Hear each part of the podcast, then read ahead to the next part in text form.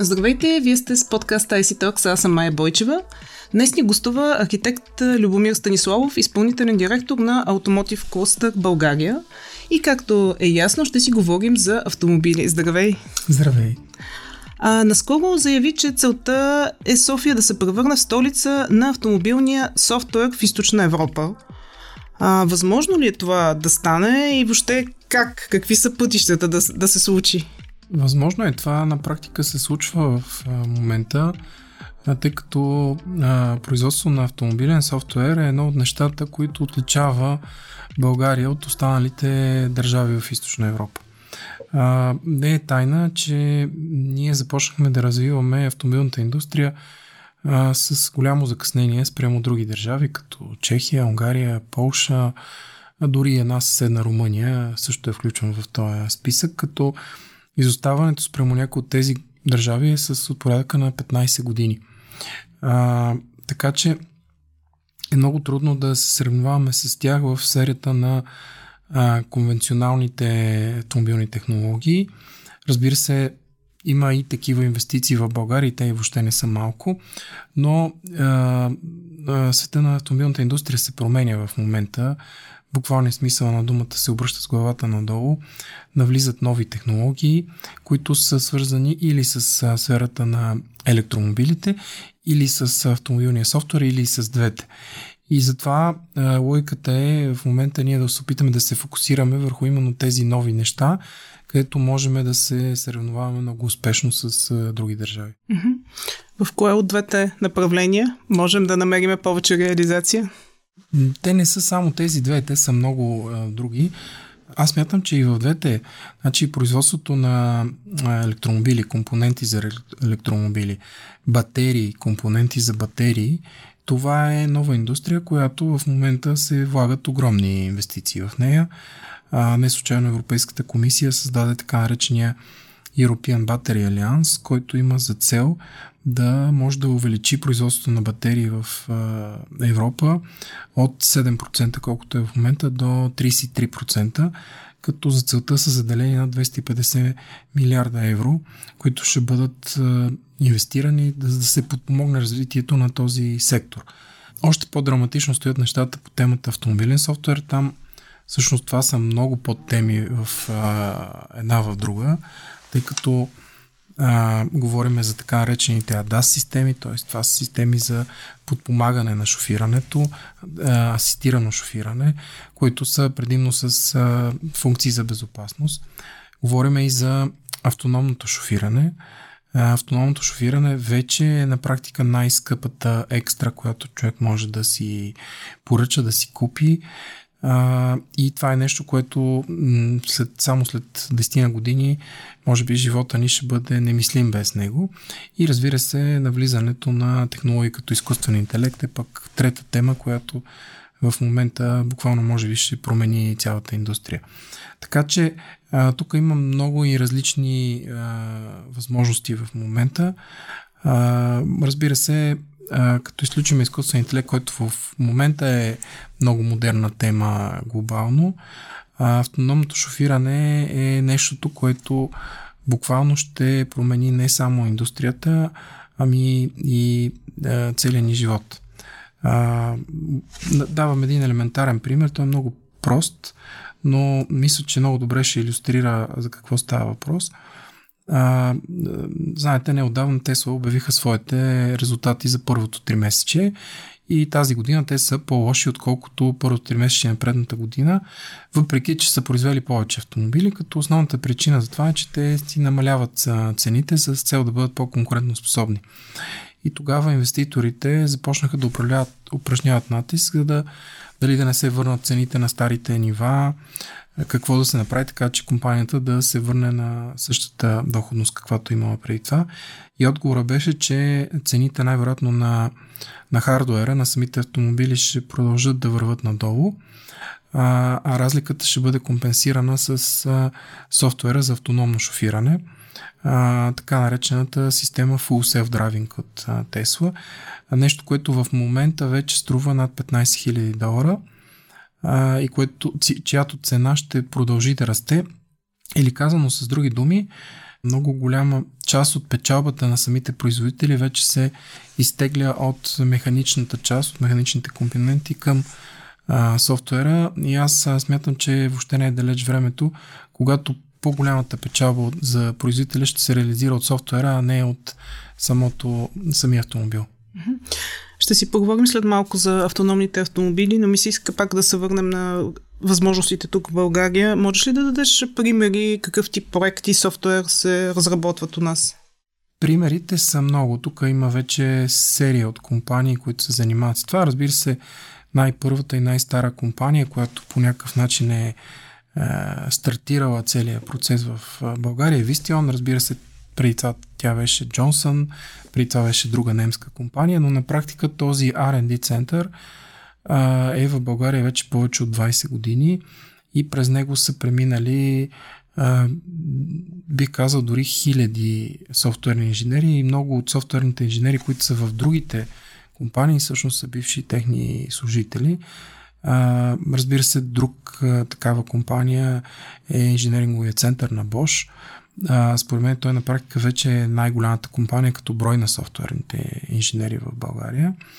И в този център, например, се разработва така наречените Interior Autonomous Driving Features. Това са на практика едни камери, които по-скъпите автомобили ги имат от много време. След края на следващата година те ще станат задължително за всички, които желаят да продават нови автомобили в Европа. Това са камери, които следят какво се случва вътре в купето на автомобила.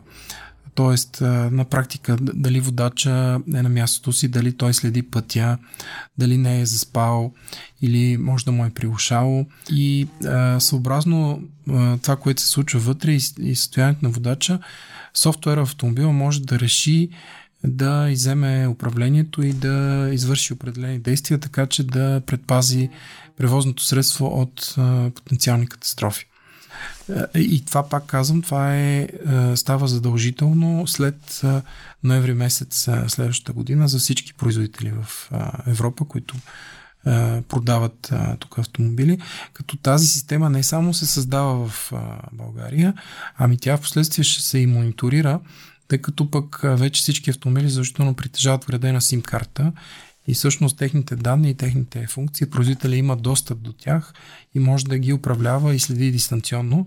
Така че това, което се случва е, че системите се създават тук и след това тези милиони автомобили ще се мониторират от тук, от София. Друг такъв пример, който въобще не е за пренебрегване е компанията Ambition. Тя е относително нова компания. Тя е 100% собственост на Daimler.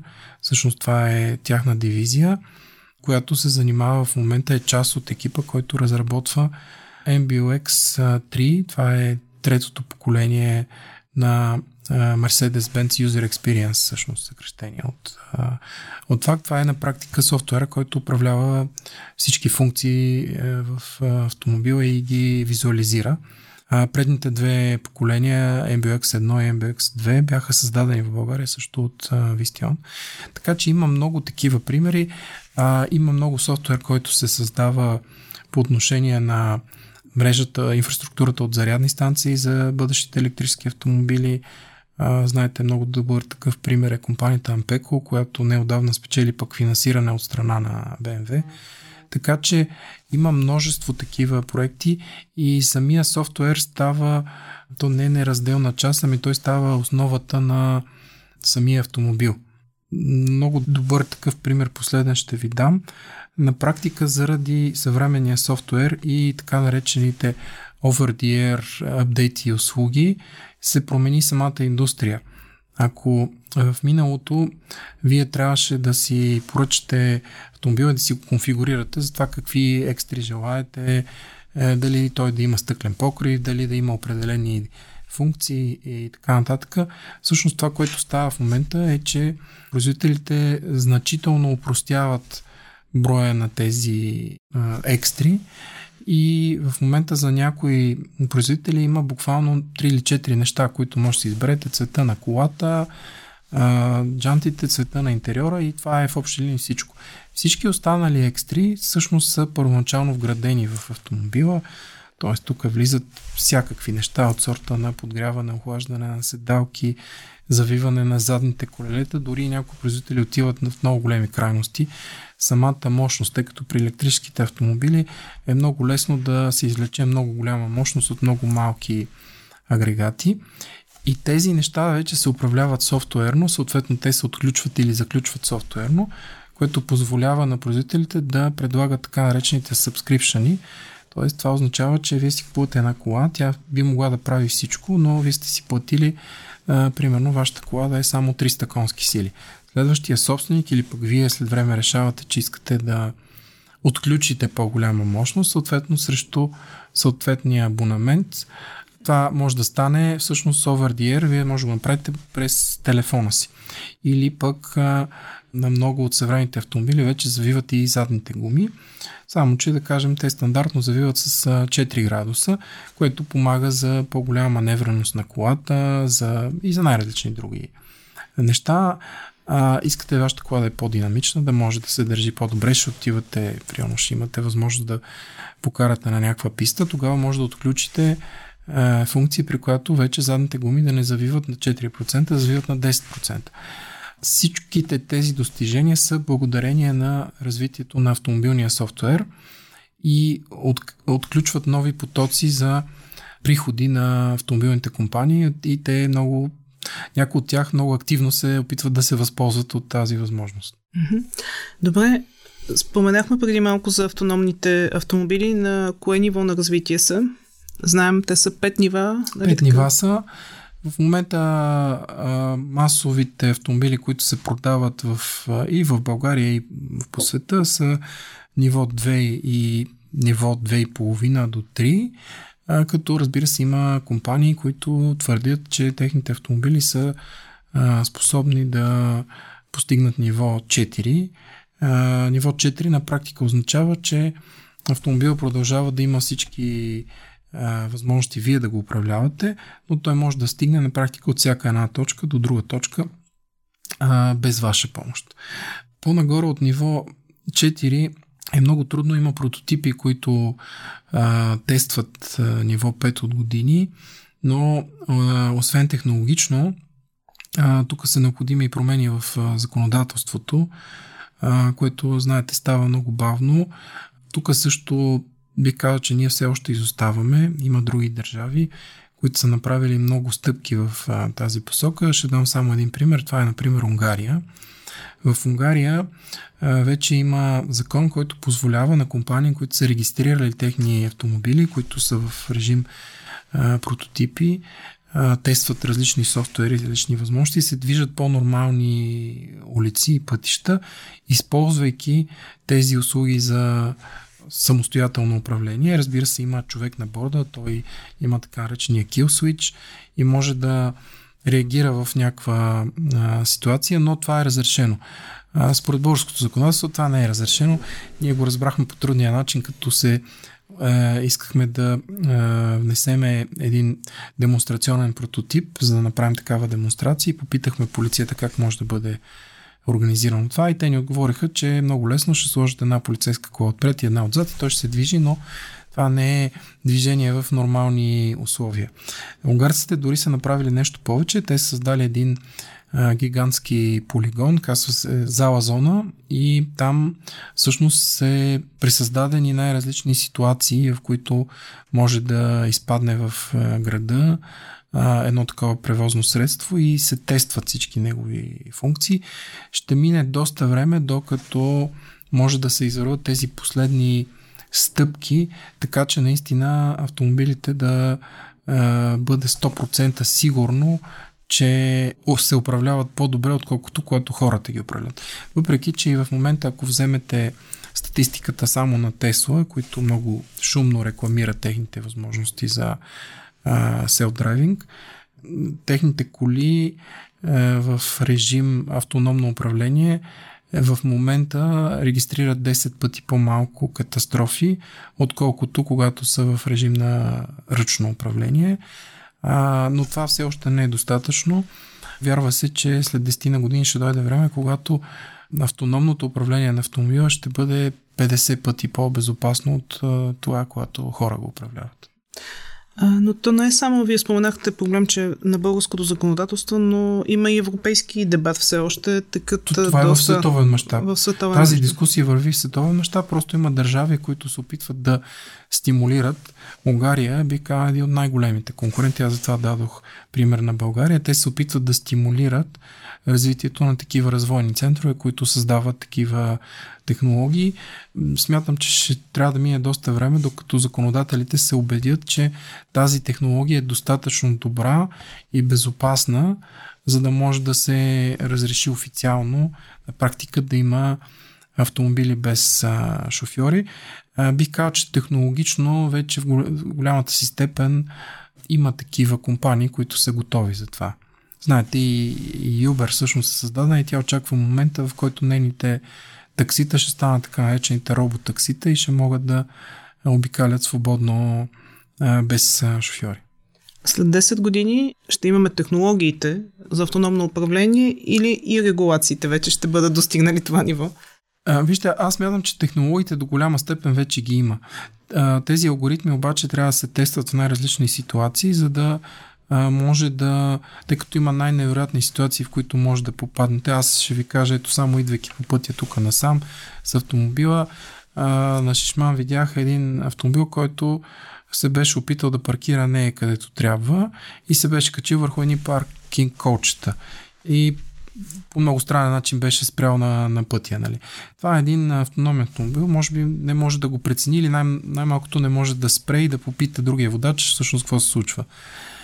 Технологиите до голяма степен са тук, но те ще трябва да се прецизират, да се а, тренват, да се а, има и още една голяма дискусия в технологично отношение, дали за да правите това нещо ви трябва така наречените лидари, т.е. изключително прецизни сензори, които могат с точност до а, милиметър буквално да изчислят разстоянието или всичко това може да се случва и с обикновени камери да кажем, Тесла е една от компаниите, които залагат на обикновените камери, пък повечето китайски производители залагат на лидарите.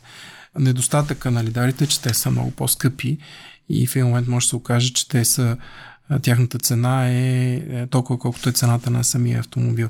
Така, но в технологично отношение, според мен, е, нещата са изключително напредна, на, напреднали. Тези 10 години ще бъдат необходими на законодателите за да се убедят, че тези технологии са достатъчно безопасни и да бъдат позволени на практика да такива автомобили да се движат заедно с останалите автомобили, част които въобще няма да бъдат а, умни.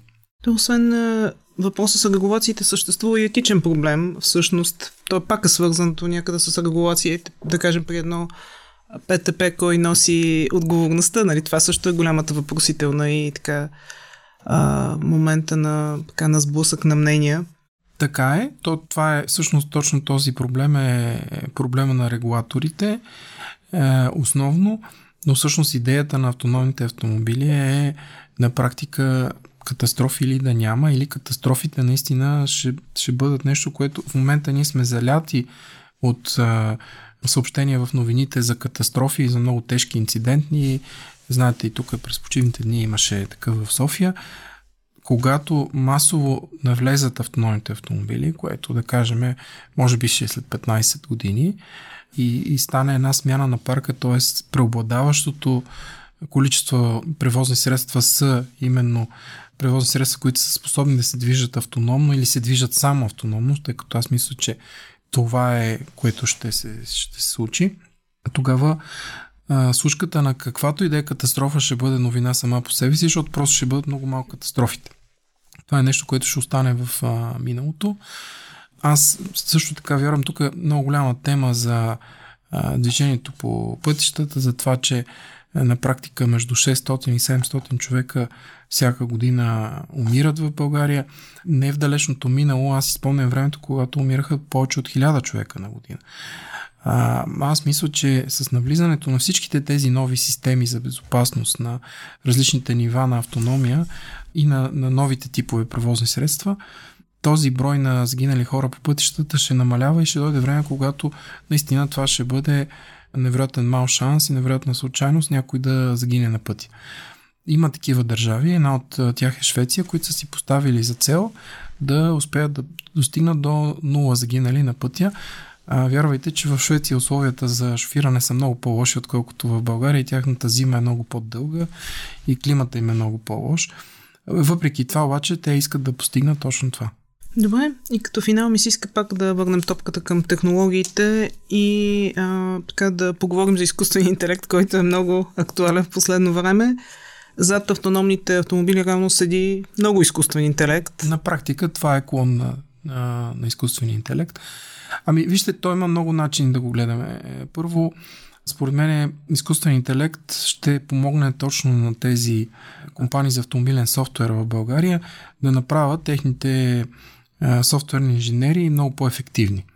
В момента това, което се счита не само в България, в световен мащаб е, че е един софтуерен инженер, който е обучен да използва различните възможности на технологиите за изкуствен интелект, може да бъде поне 5 пъти по-ефективен от един същи инженер, който не използва такива технологии, като най-вероятно с развитието на, на времето и на самата технология за изкуствен интелект, всъщност тази ефективност само ще се качва. Тоест, това е един от отговорите на въпроса как да намерим повече хора, защото основният проблем на всички тези компании, които ние говорихме в момента е не как да намерят крайни клиенти, а как да намерят достатъчно добри инженери и да създадат достатъчно добра организация и координация между тях, така че да могат да поемат всички поръчки, които се насочват към тях. Така че един аспект е именно това. Тоест това е една възможност за всички тези български компании да вземат бизнес от който в момента може би са технологии, които се разработват в Индия или в Китай и това нещо да се случва тук. И това е в основата на моето твърдение, че София би могла да бъде софтуерната столица за автомобилен софтуер в Източна Европа. Ние вече имаме, е, вероятно, близо 5000 инженера, които работят по тая тема в София. А потенциала ще бъде те да станат, може през следващите години 7-8, а защо не и 10 000.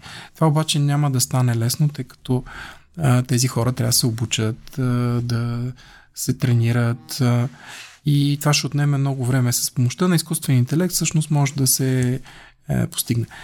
Допълнителен аспект е вече за нас като хора, които ползваме всеки ден автомобили, а, да ползваме самите технологии от изкуствен интелект вътре в автомобила. Независимо дали ще го използваме като различни функции за автономно шофиране, тъй като на практика автомобила сам ще може да взима решения в определени ситуации. Това вече се случва дори автомобилите с левел 2 или левел 3 на автономия, на практика колата може да задейства спирачките или да завие или да направи нещо, когато смята, че ще може да избегне катастрофа, но дори и за други цели, примерно вие сте вътре в автомобила, представете си, че времето, което прекарате в автомобила, дори и когато сте на шофьорското място, вече ще може да го ползвате за други цели.